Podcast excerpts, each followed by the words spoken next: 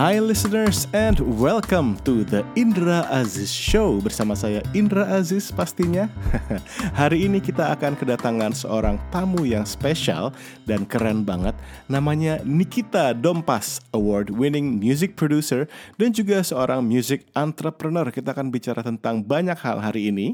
Di antaranya tentang idealisme, cie, dan juga tentang music festival dan tentunya tentang music entrepreneurship. Nah, ini pasti menarik banget untuk disimak buat teman-teman listener semua. Jadi tanpa berlama-lama lagi, yuk kita simak perbincangannya. Halo Nikita Dompas. Hehehe. Apa kabar? Baik sih. Gila ya, kita lama banget gak pernah ketemu ya. Terakhir kapan sih? Oh, Java Jazz kali. Java Jazz. Yang lo main tahun ini kan? Iya, ya, main tahun, tahun ini. ini. Wah, senang. Eh, nama Doni bukan sih? Iya dong. Iya kan, Doni yeah, Zulham. Betul, Indra is for good. Siapa istrinya si Icat? Yes, Renata. Renata. Ya, ini buat listeners yang belum dengerin album saya, dengerin dong, hmm. For Good ya kan. Ada di Spotify Yoi. juga loh, ya, sambil dengerin podcast ini. Jakarta City Blues. Ya. Halo, eh, Nikita Dompas. Halo, gak ada kan lagu itu? Apa? Jakarta City Blues gak ada. Gak ada, gak ada. Ini eh, Lucy Hallucination. Ini bukan ngomongin album gue. Oh iya, iya. Ini iya, ngomongin iya. Lu. Iya, iya, iya. Oke, okay. So Nick. Yuk. Gue senang banget akhirnya ketemu lo lagi. Iya udah lama aja. Yang pasti ini kita Dompas nih, teman-teman pasti tahu. Bagi yang nggak tahu, kalian benar-benar keterlaluan. Nggak main Friendster yang nggak tahu. Gitaris jazz, Two More People Ensemble. Betul. Jangan lihat. Personal portrait juga. Iya. Award-winning producer, yeah. Dan juga uh, mungkin sekarang yang paling makan waktu lo, lo sebagai co-foundernya Shoemaker ya. Betul. I see. Dan juga lo masih ngurusin Java Jazz gak sih? Masih, jadi uh, bukan Java Jazz sih, Java Festival Production. Jadi ah. gue artist curator untuk dua event, uh, dua festival. Jadi yang paling yang yang paling terkenal Java Jazz Production, eh, Java Jazz Festival. Yang kedua adalah Hotspot uh, Superfest. Oh, yang, itu lo ngurusin yang baru juga? Terjadi. Lalu, iya iya iya. Lo program koordinator juga? Gue sama Zulham sama. Oh. Itu juga ngurusin itu juga berdua. Oh wow, oke. Okay. Uh, Kita matchmade aja. Oh, luar biasa ya. Zulham sama gue. Itu listeners. Dari satu betapa band. Sibukin nih sini kita Dompas ini. Oh, lumayan lah ya. Kita mencari kerja kita. Nah tapi itu menarik ya. Karena dari banyak sekian banyak yang lo kerjain. Lo kan main sama potret juga. Ya. Lo ngurusin Shoemaker. Lo ngurusin um, mungkin nge-produce orang. Iya ya. Jadi sebetulnya kita Dompas tuh siapa? Uh, mengutip kata... Kutip aja Nick, gak apa-apa Nick. Kalau gue kutip kita adalah kita nih lo gue gitu. Gue selalu menganggap diri gue uh, citizen of the world. Oh, tapi gue masih pakai itu kata-katanya, okay. Menurut gue powerful banget, okay. uh, Apa artinya itu? Jadi uh, ya sebetulnya ya kalau diterjemahkan ya penduduk dunia aja gue. Dan cuman uh, untuk lebih mudahnya sih gue musisi sih sis. Uh, Tapi memang, uh, tapi gue sadar uh, ketika mungkin setelah gue lulus pendidikan formal, gue sadar bahwa jadi musisi itu nggak selamanya hanya jadi performer, ah, nah, gitu. Jadi gue musisi and everything in between lah. Gitu. Everything in between. Yeah. Yes. Gitu. Ya ini juga yang yang yang sering gue omongin kalau sebenarnya musisi itu job desk-nya nggak cuman panggung ya Nick ya? Pang- iya banyak sih. Banyak ya, sih, banyak banget. Kayak salah satunya yang pernah lo lakuin juga jadi musik director sirkus. Iya, betul. Gimana tuh Nick pengalaman Nick kemarin? Itu un- antik banget tuh. Uh. Karena uh, sebetulnya... Eh, sorry, apa nama sirkusnya? Oh, uh, Oriental Sirkus ya? Bukan, bukan. bukan. bukan. Uh, The Great fifty Show. Ah, The Great fifty yeah. Show ya. Pasti listeners juga banyak yang udah nonton nih. Yang yang jadi uh, ringmaster uh, si Joss Kunsen. Joss Kunsen, uh, uh. ya. Jadi gue bikin itu... Um, sebetulnya sih uh, cara kerjanya yang untuk yang sirkus ini hampir sama dengan kerjain movie scoring gitu. Jadi uh, pasti ada gue sama sutradaranya, sutradaranya dari dari Australia namanya Peter Wilson. Jadi sama Peter Wilson tuh gue uh, brainstorming mengenai style musik apa yang dia pengen hmm. untuk uh, yang dia rasa cocok. Ada kita brainstorming bagaimana yang cocok untuk uh, mengerjakan musik ini. Okay. Nah, untuk uh, sirkus ini jadi gue lihat dikasih referensi gitu. Uh-huh. Sebelum gue bikin musiknya jadi kan mereka tuh aja banyak kegiatan uh, gerakan-gerakan yang sudah pasti gitu. Oh, okay. Kayak lo main trampolin, oh, see, lo net trapeze gitu itu udah pasti. Yeah. Uh, jadi gue datang ke latihannya mereka untuk ngeliat latihan fisiknya kayak gimana sama kereka-kereka adegannya gimana. Oh. Gue videoin aja. Asih. Terus gue masukin ke D A W, abis itu gue kerjain kayak, kayak bikin ini, kayak bikin uh, kayak bikin scoring sebetulnya. Iya, tapi itu dimainkan live atau live kan? Apa? Uh, di nggak di jadi itu di ada band live, uh, tapi yang yang yang mostly itu adalah uh, musik yang udah gue di, di, di, di sequence, di, di sequencer ah, sebetulnya. I see, I see. Gitu, karena dan kalau ada band live-nya itu buat tebelin aja. Oh, gitu. Oke. Okay. Ini ini jadi, masalah teknis jad, nih ya. Iya, jadi itu yeah. pre-recorded semua. Yeah. Dan gue di sini kerjanya se- sebagai tim. Oh, oke. Okay. Jadi gue produ- uh, produce musiknya sama uh, jadi gue head arranger-nya gitu loh. Hmm. Head arranger dari dari project ini. Uh, lalu di bawah gue itu Uh, gue bekerja dengan rekan-rekan kita, ada Yosef Sitompul, oh, dia ikut kompos, seru, jadi komposnya ada beberapa, yeah. Yosef Sitompul sama Agus Kisianto, nah mereka berdua, terus yang nge-mix uh, semuanya Rian Idola, jadi oh. gue kerja as a as a team lah, iya yeah, ah, nah, gitu, oke, okay. Namanya kita bisa, asik, soalnya apa juga bisa, apa konsekuensi juga bisa oh, katanya, gitu. Nah sekarang gue mau nanya nih, kan tadi kan lo ngerjain The Great fifty Show. Hmm. Maksud gue dari Two More People Ensemble yang tenet, tenet, ya kan? Yeah. Ke, yang disonan uh, semua kan? Disonan semua, yeah. Terus lo main sama potret. Terus lo disonan juga? Disonan juga yeah. ya potretnya, yeah. gara-gara lo tuh? Oke, okay. Jadi itu udah dua disonan ya. Terus lo sirkus, yeah. ya. Itu juga menurut gue wow banget sesuatu, maksud gue di luar di luar uh, bayangan gue, yeah, yeah, tapi yeah. yang lebih di luar bayangan gue lagi Nick, yeah, yeah, yeah. itu konser Joss Nick. Oh, gue kalau lo, lo lo singkat gue jadi bingung. Kalau mikir dulu sih Joss itu apa? Karena gue bingung apa ya? Gue ingatnya Joss Kunsen. Oke, buat listeners yang nggak tahu Joss itu Journey of Syahrini. Oh iya iya. Ini maksud gue yeah, yeah. kenapa? Gimana sih proses kok bisa jadi Syahrini tiba-tiba gitu? Jadi uh, Ini pas ini kalau ngomongin soal konser Syahrini dua ribu delapan belas kemarin, uh, kredit terbesar harus dikasih ke Dino Hamid dari Berlian. Uh. Jadi gue kenal Dino tuh dari dua ribu lima belas. Aman gak sih? Aman aman. dua ribu lima belas karena gue kerjain uh, sebagai salah satu music director uh, konsernya Andin uh, Metamorfosa waktu itu. Promotornya dari Berlian. Hmm. Dari dua ribu lima belas akhir apa dua ribu lima belas akhirnya si Dino tuh udah bilang gue mau bikin Syahrini nih Nick gitu, dan gue gak kepikiran orang lain selain lo yang buat ngerjain yeah. Terus gue bilang ya udah lo pikirin dulu aja yeah. gitu.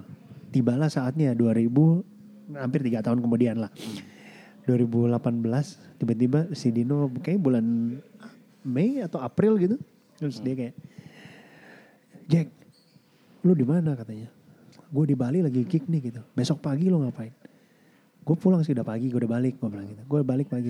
Pamer kantor gue dulu meeting bentar nih. Uh-huh. Ada yang gue mau omongin penting katanya. Uh-huh. Oh ya udah datang dah. Oke okay, bisa gue. Gue bilang. Uh, seben- cuma bisa sejam. Iya gue cuma lima belas menit. Dia bilang gitu. Datanglah gue ke kantornya dia. Uh. Terus dia bilang. Jack jadi nih Syahrini. Terus gue bilang. Ah lo yakin Din? Gue bilang gitu. Yakin yakin. Uh, gue nggak tahu lagunya kan, gue bilang gitu. Iya iya iya. Nah, dia bilang, gue juga nggak tahu katanya.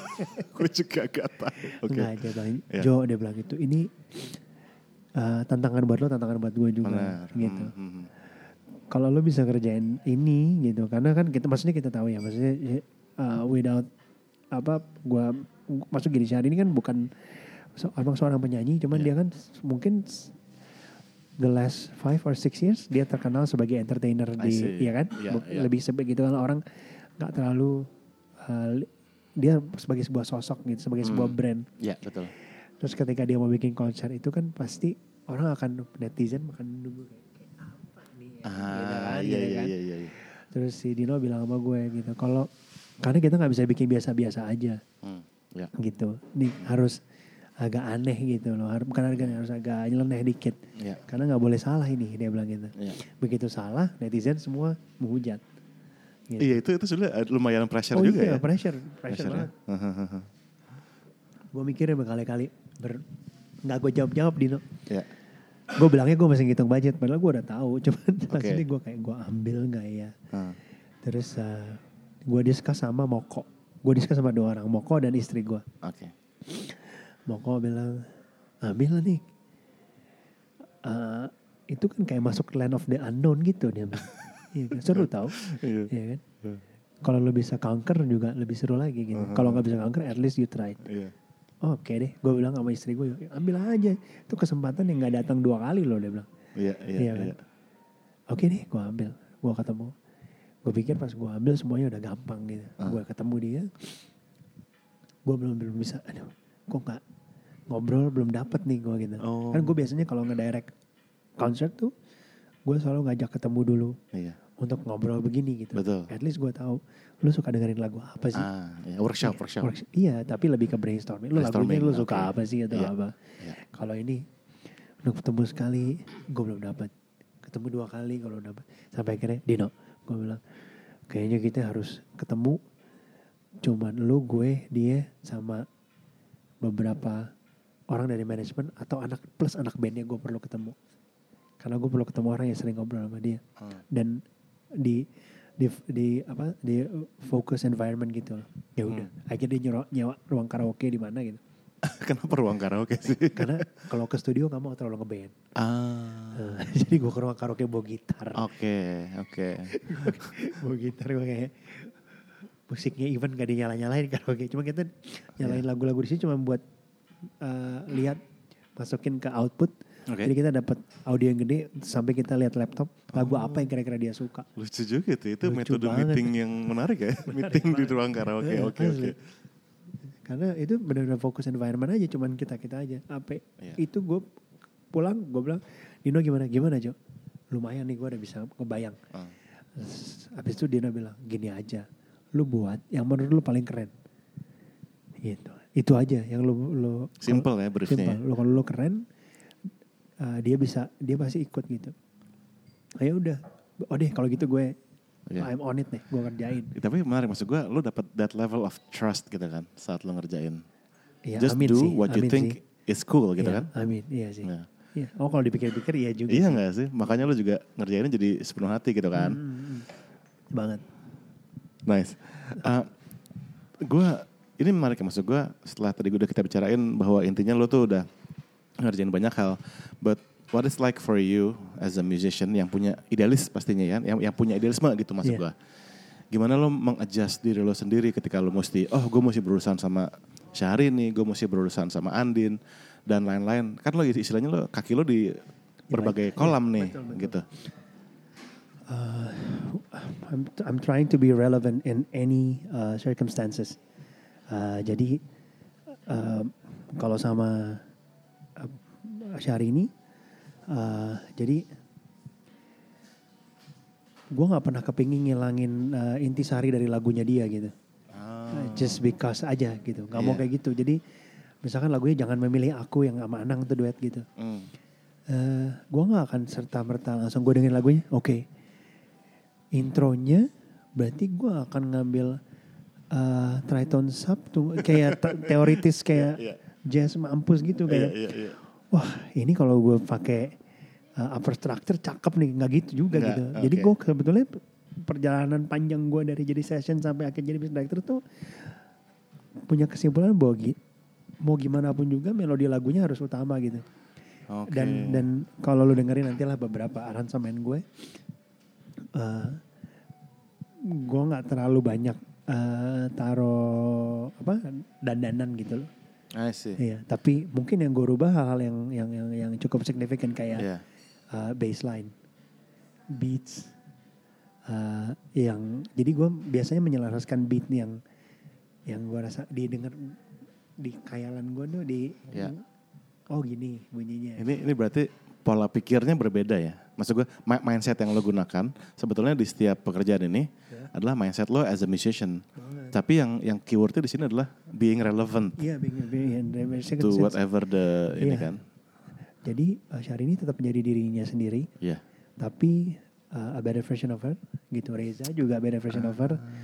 uh, I I hope Andin is going to be a better yeah. version of her, juga sama gitu. Iya, yeah, iya. Yeah. Jadi tetap jadi, karena tugas gue gitu sih. Mm-hmm. Uh, justru yang highlight adalah si penyanyinya gitu kan. Iya, yeah, iya. Yeah. Gitu. Kalau uh, jadi tugasnya aransemen gue tuh vesselnya aja. Iya. Yeah. Vesselnya supaya dia makin ya gitu loh. Makin oh, yeah. apa sih? Makin shine gitu. Gitu aja. Wow, oke. Okay. Ya, yeah. Itu ya buat gue sesuatu yang sangat bisa diambil juga nih sama listener sekalian, karena gue nggak bayangin banyak gue nggak bayangin banyak listener gue itu yang masih muda-muda, yeah. yang yeah. mereka just just starting di yeah. dunia musik yeah. gitu, mereka pasti yeah. mereka penasaran yeah. dan mereka pasti ngelihat inspirasi dari lo salah satunya gitu yeah. kan. Yeah. Yeah. Nah sekarang kan lo juga selain lo di dunia musik as a musician, lo juga megang manajemen kayak Uh, Shoemaker Studios, uh, yeah, let's talk about that a little bit. Okay. Lalu, itu lo, apakah, apakah itu startup kah atau apa sih? Ya, itu bisa dikonsider as startup sih sebetulnya ya, karena uh, Shoemaker Studio itu sebetulnya uh, bermulai dari, sebetulnya orang pertama yang ada di Shoemaker Studio adalah Indra Aziz, gue, Moko, yeah. Rachna, sama Ketaro Terasaki, ingat nggak yang kita rekaman lagu East of the Sun? Oh iya yeah, iya. Yeah, yeah. Day one, day one uh, Shoemaker. Bulan Oktober dua ribu lima belas. Jadi bulan depan ulang tahun. Bulan depan, oke yeah. oke. Okay, okay. Ulang tahun keempat berarti. Oke. Okay. Nah jadi itu impian dari Prasna, partner gue yang sebetulnya pengen ngelihat uh, proses kreatif tuh gimana sih sebetulnya. Yeah. Pasti bisa didokumentasikan. Yeah. Jadi di Shoemaker itu kita berkomitmen untuk uh, di Shoemaker ada ada kamera yang memang meliput semua kegiatan kita gitu. I see. Jadi kita pengen tahu pasti uh, there are things atau kalau meeting gitu kita rekam. Oh. Jadi, jadi kita nonton kalau lupa gitu. Apa, oh wow. Gitu-gitu. Terus okay. habis itu uh, proses kreatif semua selalu di sana direkam dengan dengan didokumentasikan. Okay. Sebetulnya satu mendo- mendokumentasikan kreativitas. Mendokumentasikan kreativitas. Ya, okay. Nomor dua adalah uh, a safe space. Jadi tempat yang uh, aman untuk uh, musisi berkarya. Nice. Nice. Nah, bisa juga menjadi platform untuk promotion ya seperti yang kita lakukan lewat Shoebox. Oh Shoebox iya, Shoebox ya. Ya live ini session. Bisa nonton di di YouTube, YouTube bisa. Ya. Search uh, aja Shoemaker, Shoebox. Shoemaker Studios, oh, nice. Shoebox gitu. Oke oke. Okay. Terakhir siapa tuh yang terakhir yang... Summer Dose. Summer Dose tuh bandnya Iqbal. Iqbal Uy, bekas uh, Cowboy Junior. Okay. Mereka kemarin uh, jadi openingnya Lenny. Huh? Uh, yang di Istora. Oh nice nice. nice Very nice. Talented young kids. Hmm. Harus itu banyak ada Nonaria juga ada. Jadi kalau di Shoebox tuh kita uh, gue yang curate uh, musiknya kayak pokoknya siapa aja menurut gue keren. Iya. Suka-suka okay, okay, gue okay. pokoknya. Oh nice. Nah, nice terus nice. Juga. Jadi itu studio rekaman juga kemarin juga dipakai untuk beberapa label untuk rekaman. Iya. Ada Harmoko Aguswan juga ya. Ada. Har- ya. Jadi part, uh, kita founder ber, uh, bertiga Prasna Murdaya, Harmoko Aguswan sama gue. Oke. Okay. Gitu. Oke okay, nice. Dan gue denger Shoemaker juga nanganin publishingnya. Apa masih nggak sih? Nggak, kalau publishingnya kita serahin ke uh, Empire uh, agregator kita Empire. Ah, jadi okay. cuma memang memang dari semua session di Shoemaker itu kita uh, ngobrol ke artisnya untuk kita naikin ke yeah. uh, digital platform ya. Abis itu uh, whatever income dan yeah. yang masuk. Profit yang kita punya kita share sama-sama ya. Jadi itu masarnya punya milik bersama. Nah gue bertanya nih, bisa gak orang luar daftar mau masuk Shoebox? Bisa aja sih, email aja ke. Oh gitu? Uh-uh. Nanti, jadi kalau misalnya listeners ada punya anak-anak muda nih, mereka ya, punya band email. Banyak kok gue, banyak terima email. Cuman kan oh. yang terjadi kan apakah di follow up apa enggak email yeah. aja sih. Oke okay. oke. Okay. Oh, ya, gitu ya. Emailnya ke shoemakerstudiosindonesia at gmail dot com. Nah. Shoemakerstudioindonesia uh, ntar Jis yeah. lupa Studios, pakai oh, Studios, Shoemaker okay. Studios Indonesia, Indonesia at gmail dot com. At gmail dot com. Yeah. Nice, nice.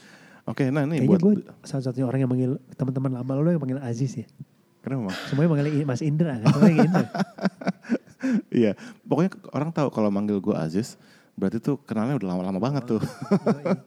udah, udah ya, udah kayak istilahnya uh, udah kayak saudara sih sebetulnya. Iya. Oke, okay, nah. Tadi itu buat listeners ya yang pengen tahu tentang Shoebox, tentang Shoemaker juga langsung aja ke YouTube search Shoebox. Dan siapa tahu kalian mau daftar email aja yang yeah. email yang tadi. Yeah. Ngomong-ngomong soal daftar nih, band baru daftar. Uh. Kalau Java Jazz gimana? Kalau anak band baru nih mau masuk Java Jazz gitu. Sama gitu juga atau gimana? Sama sih, sama. Cuman emailnya beda. Emailnya beda. Ini panjang nih, emailnya panjang. Oke. Okay. Emailnya lebih, lebih susah enggak sih apa gimana? Uh, sebetulnya gini sih. uh, susah apa enggak, ntar teriak Zulham aja Zulham. Oh, Zul- Elfa Zulham ya? Elfa Zulham. Jadi uh, di, kalau di Java di Java Production tim kurator ada tiga. Oh. Ada kita jadi tim, jadi ada jadi dari sebetulnya tim program okay. yang akhirnya bertugas mengkurasi, ah. gitu. Okay. Karena mau nggak mau kan uh, siap email yang masuk pasti di forwardnya ke kita. Yeah. Terus kita juga harus milih, ya berarti kita curator juga dong. Gitu. Yeah, I see, I see. Jadi uh, ada tiga, uh, Zul Elva Zulhamsyah, uh, terus ada Sandi Widarna sama Ugoe. Sandi Winarta? Bukan. Bukan. Sandi Winarta ketemu gue minggu lalu. P S. Oke. Okay. Nah, yeah. ngomong-ngomong Java Jazz ya. Yeah. Gue mau, pernah, pen, mau nanya pendapat lo nih, Nick. Iya, yeah, iya. Yeah. Sekarang kan ini ada fenomena ya. Mungkin kalau fenomena berlebay. Tapi di, di banyak festival jazz di dunia, yeah. itu performernya banyak juga yang non-jazz, yang Yo, pop, ee. nge-pop. Ya, mungkin kayak kemarin tahun lalu ada siapa ada yang istilahnya notabene bukan jazz lah gitu. Tahun mana? Tahun in tahun dua ribu sembilan belas. Tahun dua ribu sembilan belas misalnya. Uh, si ini kan. Ravina uh, sama si. Itu tahun lalu. Oh, itu tahun lalu. Daniel Caesar. Nah, itu gimana tuh? Kalau pandangan lu gimana sih? Uh, menurut gue sih normal-normal aja. Karena menurut gue gini sih. Uh, ini pertanyaan yang gue sering dapat juga gitu. Pernah ada wartawan-wartawan gitu nanya lah waktu presscon Java Jazz. Uh, kok nggak aja sih performernya gitu kan ya. Okay. Terus saya tanya balik dong, uh-uh. emang jazz apa? Dah loh. Oke, okay, pertanyaannya susah ya. Iya kan okay, ya, okay. gitu kan. Uh, atau k- kalau itu tugas gue uh, suruh yeah. suka Mbak Dewi Gonta suka bilang, Mas kamu kalau lagi kosong jawabin netizen dong Mas mengenai jawabin line up kita Mas. Oh siap. Netizen, okay. Nah yeah, ini yeah. gini sih sebetulnya. Yeah. Uh, Jazz, as you know, is a freedom of, of, of expression. It's a spirit. Uh, uh, it, itu bukan hanya swing, bukan hanya bossa nova, bukan hanya uh, uh, apa namanya, bukan hanya Afro-Cuban twelve eight. Betul. Iya kan? Yeah. Bukan hanya itu. Uh, it's all in between juga, gitu. Cuman uh, lu lihat deh. Kalau gue selalu uh, penangkapannya gini. Entry point setiap individu terhadap uh, jazz music pada khususnya, musik pada umumnya, jazz music pada khususnya adalah beda-beda. Oke. Okay. Oke. Okay. Uh, fungsinya festival seperti Java Jazz adalah uh, untuk bisa cater banyak hal di situ. Uh-huh. Okay. Uh, contohnya begini. Ketika lo datang uh, ke jazz festival,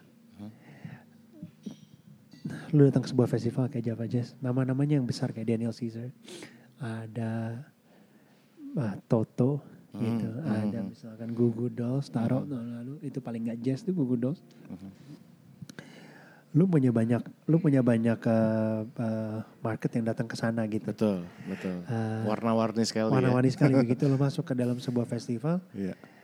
Uh, lu bayar saat, lu bayar tiket segitu, lu masuk, lu lihat ruangan lain.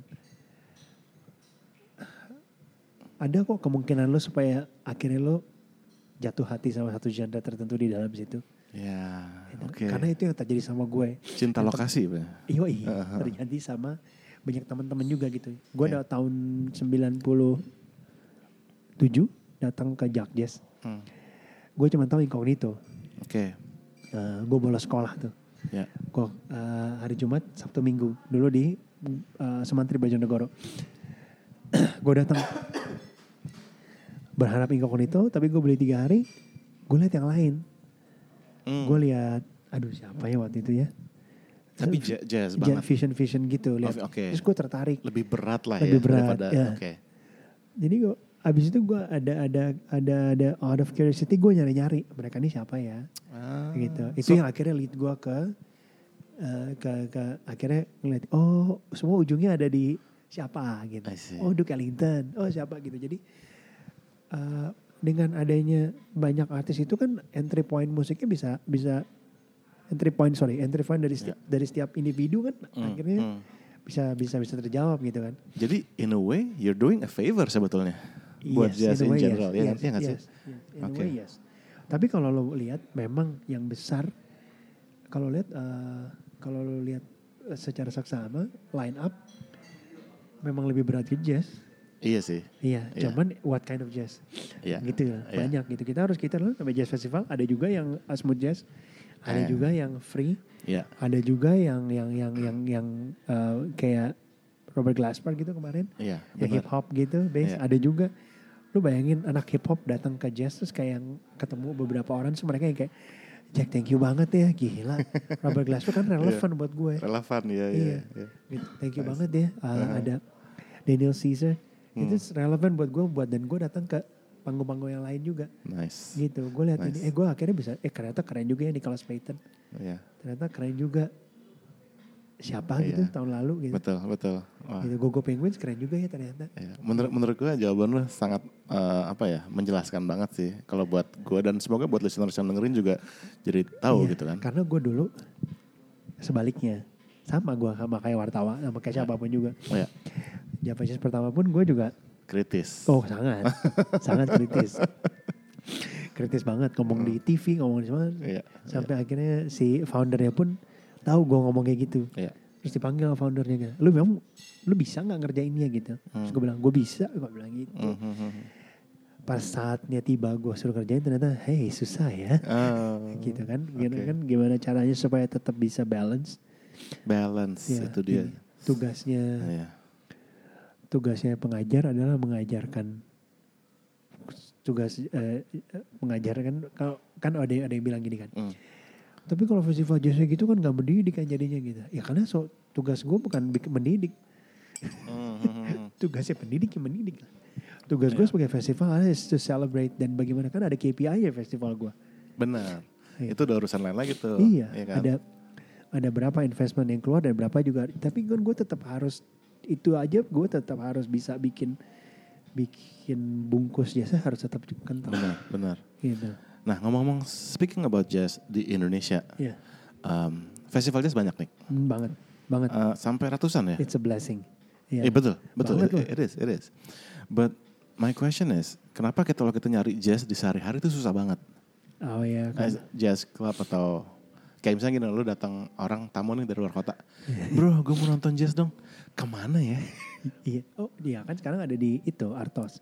Oh iya, Artos. Masih kan? Masih ada kan? Artos siapa masih ada kan? Si siapa Tio, kan? Kayak Tio uh, Omidang gitu. Ah, iya, masih iya. Paula. Oke, okay, oke. Okay. Memang kayaknya limited, cuman si Kevin juga punya kayaknya. Kevin uh, Kevin Joshua juga kayaknya ada semacam jam session gitu, terus okay. di uh, di Petogokan tuh. Oh pavilion. Pavilion, pavilion juga masih ada kan. Nah, oke. Okay. Nah ini gue mau nanya sama sama lo nih. Eh. Lo tuh kan gue perhatiin salah satu orang yang juga concern sama masalah bisnis, ya kan? Oh, bisnis iya. uh, keuangan dan segala macam. Iya. Bisa nggak sih musisi jazz hidup di Indonesia? Uh, oke. Okay. As a as a jazz musician. Yeah, yeah, yeah, yeah. Uh, jawabannya bisa sih, cuman uh, ada pertanyaan kedua lagi, hmm. kayak lu pengen hidup lo kayak apa? Ah. Itu kan yang jadi yang jadi yeah. concern kan itu kan ya. Yeah. Uh, maksudnya kita tahu, kayaknya, kayaknya mesti speak bluntly bahwa memang kita tahu uh, how much do we get paid, hmm. gitu kan? Yeah. Ya? Kalau maksud gua, apakah sesuai dengan standar hidup yang lo inginkan gitu kan? Yeah. Permasalahannya itu kan. Mm-hmm. Uh, Uh, gua waktu waktu sebelum menikah dan sesudah menikah emang ada perubahan pasti. Iya. Yeah. Lu yeah. juga pasti kan. Perubahan besar. Besar, ya kan. Yeah. Uh, kayak sebelum menikah kita lagi mikirin gimana caranya gue bisa tetap uh, feel-nya enak ketika lagunya sembilan delapan tuh. Oh. Nah itu kan yang jadi concern yeah. kita kan, iya yeah, kan. Yeah, yeah. Changes-nya tapi banyak gitu. Gimana yeah. gue bisa kena semua chord tones-nya dan lain-lain. Hmm.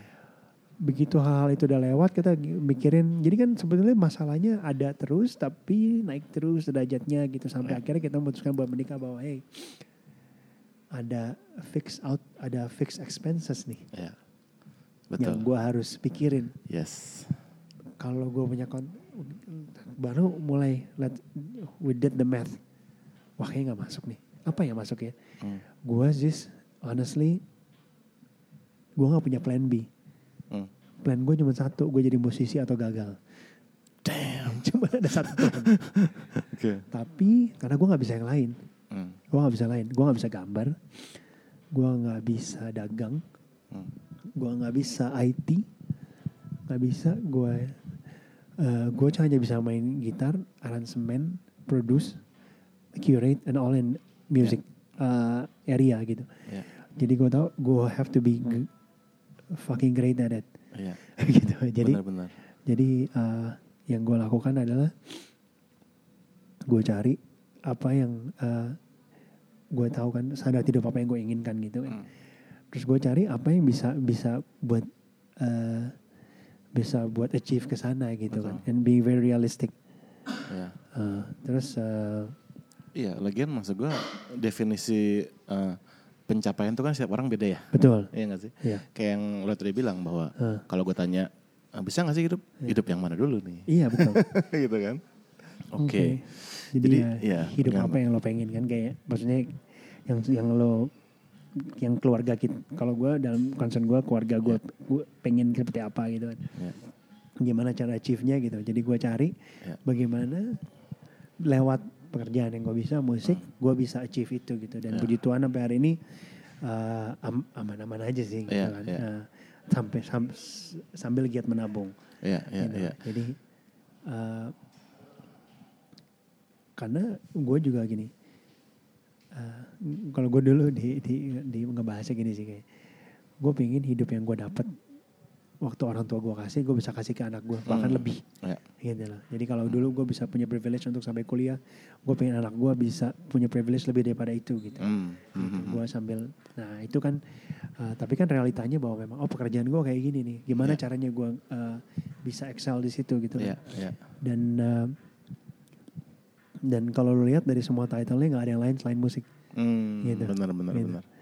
Yeah, yeah. Hanya itu saja gitu. Dan uh, dan uh, it's not easy because ya namanya juga hidup gitu, yeah. nggak nggak nggak nggak segampang itu, yeah. tapi itu doable mm. uh, karena hal-hal yang simpel aja. Lo kan nggak mungkin bilang ke P L N, Pak sore ini Pak bisa nggak sih ah, bulan ini listriknya jangan dimatiin nih soalnya jobnya lagi kurang nih Pak gitu kan. yeah. Andai bisa gitu, yeah, nggak yeah, bisa yeah, juga yeah, ya yeah, yeah, yeah. Entah apa sama K P R gitu bilang. Korting dong bos, yeah. bulan yeah. belum puasa nih susah nih jamnya kosong, enggak lah, okay. mereka mana mau tahu gitu, aduh.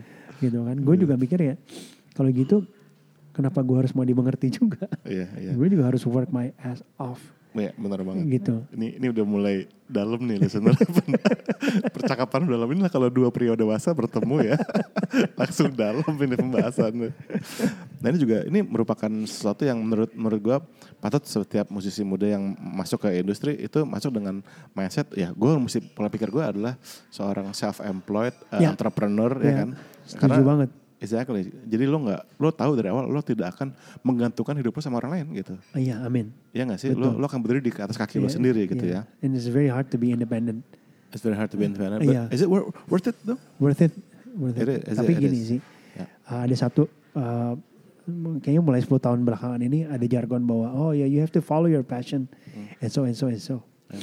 Uh, yeah, I did follow my passion gitu. Kok gue nggak kemana-mana gitu kan? Hmm. Uh, and it turned out dalam waktu kayaknya lima empat tahun lalu gitu gue baca artikel terus dia bilang kayak mungkin itu bukan satu-satunya jawaban sih. Hmm. Gue selalu bilang oke, okay, tapi uh, better you take your passion with you. Better take your passion yeah, with you. Iya, yeah, jangan lu ngejar-ngejar. Lu bawa aja terus mana-mana. Oh, so if you are a banker, yeah, be a yeah. very passionate banker. Yeah. Uh, mungkin yeah, uh, yeah. you're a singer, be a pa- very passionate, passionate. singer. Yeah. A guitar player, be a very passionate guitar wow, player gitu. That is very nice. Once gue tahu itu, gue langsung kayak, yeah. oh ini berarti fit the reality, ini hidup gue nih. Iya. Yeah, yeah. yeah. Gitu, gue nggak, oh, gue nggak harus uh, yeah. kayak terus menyesal kayak, oh Tuhan mengapa aku milih? Ya kadang-kadang kan gue gini, aduh. Times are hard ya, lagi uh-huh. susah nih gitu, uh-huh. lagi ini dan itu dan ini dan itu gitu. Cuman gue punya istri, gue punya anak yang bisa nginget, ya istri gue bisa ngingetin bahwa, hmm. eh lu yang pilih tahu kerjaan ini. Yeah. Gitu. Yeah. Gue nggak pernah suruh lu pilih kayaknya. Yeah. Yeah. Lu pilih yeah. kerjaan ini, man up aja, ya udah. Man okay. up tuh. Karena kadang gue juga perlu digituin. Iya. Yeah. Yeah. Karena kan kita kadang-kadang suka, aduh capek gitu. Iya yeah, ngerti. Tapi lu man up, you own it man. Gitu. Oke. Okay. Oh, I love that, I love that. Ya. Yeah. Yeah. Ini, ini percakapan ini penting nih. Ini buat listeners juga pasti banyak ambil inspirasi. Thank you so much for sharing nih Nick. Nah ini Kita kebetulan terbatas oleh durasi, tapi gue ada satu pertanyaan lagi nih Betul. buat lo. Um, ini masih berhubungan sama bisnis dan musik gitu ya. Ya, ya. Untuk sekarang dari pandangan lo, worth it nggak sih seorang artis ngerjain album like full length? Atau gimana? Menurut lu apakah baiknya single-single aja kah? Atau album tuh masih relevan gak sih? Gue nih lupa. Gue terakhir ngomong hal ini sama siapa tapi belum lama. Dan tuh kan suka cepet lupa. Jadi uh, ternyata kalau dihitung-hitung effort ngerjain album itu kan delapan belas bulan. Hmm. Dari workshop. Uh, habis itu kita record, uh, ngumpulin lagu terus recording. Habis itu...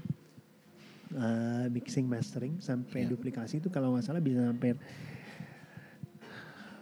delapan belas bulan, berarti setahun, satu setengah tahun. Satu setengah tahun. Iya dong kan, biasanya gitu ya. Yeah, yeah. Ngumpulin lagu. Kalau hmm. kalau misalkan lo songwriter sendiri punya bank, mungkin wah, enam bulan ini bisa gue korting jadi setahun. Uh, ini kita ngomong Betul. bikin rekaman yang orangnya sibuk-sibuk ya, kenyataannya gitu benar, lah. Benar. Uh, atau mungkin satu tahun mungkin. Yeah. Sementara kalau lo bikin single, uh, effortnya lebih sedikit, hmm. tapi lo bisa lihat progresnya setiap tiga bulan. Oh, oke. Okay. Yang ujungnya yeah. lo jadiin album juga dan ujungnya meng- lo jadiin album juga. Iya. Okay. Dan mengapa? Dan mengapa? Karena sekarang behavior listenernya udah beda banget. Oh. Behavior listener bukan behavior listener album lo. Oke. Okay. Walaupun masih banyak yang beli uh, album, maksudnya dengerin secara Uh, kalau dengerin di digital platform, dengerinnya urutan, tapi banyak kan orang dengerin playlist, tahu gue. Ah, ya kan ya. Bener, bener, jadi, bener, bener. Jadi uh, kayaknya sekarang penting banget kalau lagu lo masuk sebuah playlist. Ya. Apalagi uh, karena akan menjadi terdengar ke seluruh dunia gitu mestinya. Iya. Uh, dan sekarang attention uh, span-nya masyarakat juga nggak nggak selama itu. Bener, bener, bener, bener. Cepet bener banget. banget. Yeah. Dan lo kalau nggak suka lo swipe aja kanan, nggak suka ganti ah gitu. Baru denger intro dua yeah. detik kayak uh, gorang bye, yeah, yeah, yeah. bye. Gitu. Jadi uh, kalau lo punya album, lo mesti make sure itu ada added value-nya. Added value-nya itu contohnya apa? Kayak Mondo bikin album terakhir itu added value-nya banyak kan. Jadi ada, kalau nggak salah dia bikin uh, vinyl yang terakhir, oh, okay. kan dia bikin vinyl deh, Mondo ya terakhir. Okay. Dan, dan dan teman-teman dari kayak kalau kayak Seringai, mm-hmm. kayak Burgerkill, yeah. kayak Dead Squad gitu, itu yeah. kalau bikin album dipikirin plus uh, added value-nya banget, karena orang akan jadi album itu kan udah bukan cuma sekeping C D aja gitu, dia mungkin harus ada merchandise ya buat mereka. Iya iya, jadi collectible, nah, collectible items, iya kan? Iya, jadi jadi ada value terus yang dicari. Jadi bukan cuma sekadar eh gue buat album lo, enggak, gue buat album plus lo bisa dapet ini. Benar. Itu yang gue salut sama temen-temen gue di uh, genre tersebut ya, ya, di stream tersebut gitu, gue ya, salut ya. banget.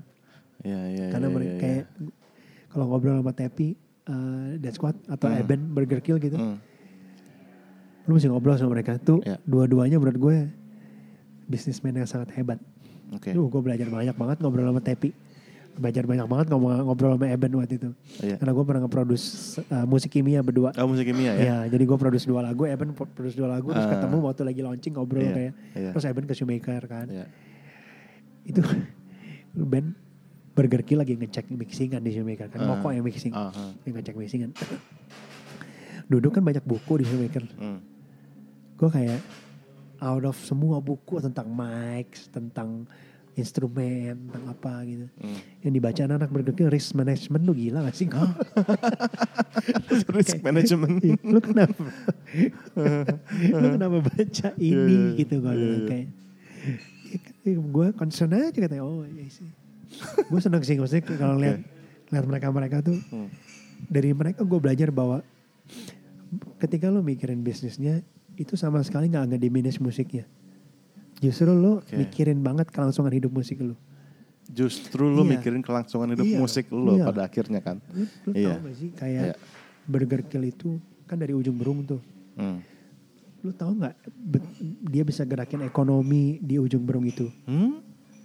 Bahwa gimana? Dengan adanya mereka terus ada perusahaan sablonnya, oh, bajunya, wow, merchandise itu kan satu-satu komplek eh satu daerah itu gitu, yeah, dia yeah, kerjain yeah. Bajuan ekonomi di situ, lo ba- hmm. lo bayangin. Eh sorry sorry, ini Ujungberung Ujungberung beneran. Iya, iya kan, kalau nggak salah Ujungberung, iya, iya, Jawa Barat. Oke oke. Okay, okay. Iya.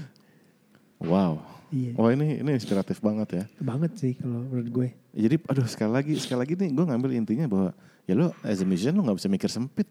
Gak bisa ya, sih, gak bisa. Luas banget yang yang skop yang bisa lo kerjain dan lo pikirin. Ada tapinya gitu. Sih, ya. Tapinya ada. Hmm. Tetap aja craftsmanship-nya dari seorang musisi itu juga di, ah, itu nomor satu. Iya, iya, iya. Kalau lo gak lewatin itu dulu, sulit gitu. Benar. Menurut gue. Itu tetap hmm. aja uh, uh, salah satu hal yang paling penting dari lo ada craftsmanship lo. Craftsmanship. Kalau lo jadi pemain drum, ya you have, you better have a great ability to play the drums gitu, yes. Gitar player juga gitu, yes. Singer juga begitu gitu. Nah itu yang mungkin kan orang suka tanya kan sama gue. Sekarang sekarang semua orang bisa, emang semua orang bisa. Gitu. Yeah. Cuman kan, one lu bisa lihat kayak, oh ini craftsmanship-nya udah sampai mana sih sebetulnya? Betul. Gitu dia udah tahu sampai mana gitu. Yeah. Album yang dikerjain dengan craftsmanship yang asik, pasti yang, yang, yang yang yang solid tuh bagaimana gitu? Yeah. Yeah. Itu emang semua bisa di internet bisa juga. Oke, okay. Nah, thank you so much Nick udah Bersama. sharing banyak hal. Tapi untuk menutup terakhir ya, apa yang bisa kita expect, kita lihat dari Nikita the Jazz Guitarist ini? Apakah akan ada uh, karya-karya lagi di depan atau ada rencana kah? Gue sih, people, misalnya, uh, atau? Iya, gue pengen banget punya punya album sendiri sih sebetulnya. Nikita Dompas. Iya, yeah. as a as a guitar player, as a producer juga gitu terus. Uh, gue juga kayaknya sekarang udah mulai mencoba nulis-nulis lagu sendiri gitu-gitu. Okay. Kayaknya uh, di uh, dekade berikutnya dalam hidup gue ada tantangan baru yang harus gue lewatin sih sekarang, gitu kan. Hmm. Gitu. Jadi kayaknya setiap dekade hidup manusia tuh ada, oke, okay, ini titik berhentinya gue ngapain sekarang? Harus ah. buat sesuatu lagi gitu, yeah, yeah, yeah, yeah. Ya kan? Karena si Jack Ma bilang kan begitu udah empat puluh, yeah. udah lo mesti firm, lo mesti ngapain yeah. gitu kan. Yeah, gitu. Mungkin ini last chance-nya gue untuk uh, nentuin nih gue mau sekarang ini nih. Gitu. Yeah. Oh. gitu, I know that gini. Feeling man. Iya kan nih. Mesti kita udah di pick career kan ntar lagi kan. Iya, iya, iya. Oke. Wah gitu. Ini, ini hari ini episodenya dalam banget loh ini ngomong-ngomong nih. Ya semoga uh, listeners semua dapat dapat inspirasi banyak nih dari obrolan uh, saya sama Nikita ya. Amin deh. Ya udah Nick, thank you so much udah join podcast gue. Gue seneng banget sih, literally like seneng banget. Sama-sama, gue seneng banget juga. Oke, okay. ya. Ini baru kita lagi di mana sih? Kita lagi di Kolo. Kolo yang luar biasa. Di Wijaya. uh, Oke. Okay. Gitu. Nah, gue bisa nganterin anak sekolah. Anak sekolah. Oke, okay, thank you so much. Ya, itulah tadi obrolan saya dengan Nikita Dompas. Gimana? Asik kan? Semoga bisa menjadi inspirasi bagi teman-teman listener semua. Jangan lupa follow podcast ini ya di Spotify dan juga di anchor dot f m. Pastinya akan ada konten-konten menarik lainnya. Kalau teman-teman punya komen atau pertanyaan silakan uh, mention saya di Twitter atau message di Instagram. Baiklah, sampai ketemu lagi di podcast selanjutnya dan semoga harimu menyenangkan.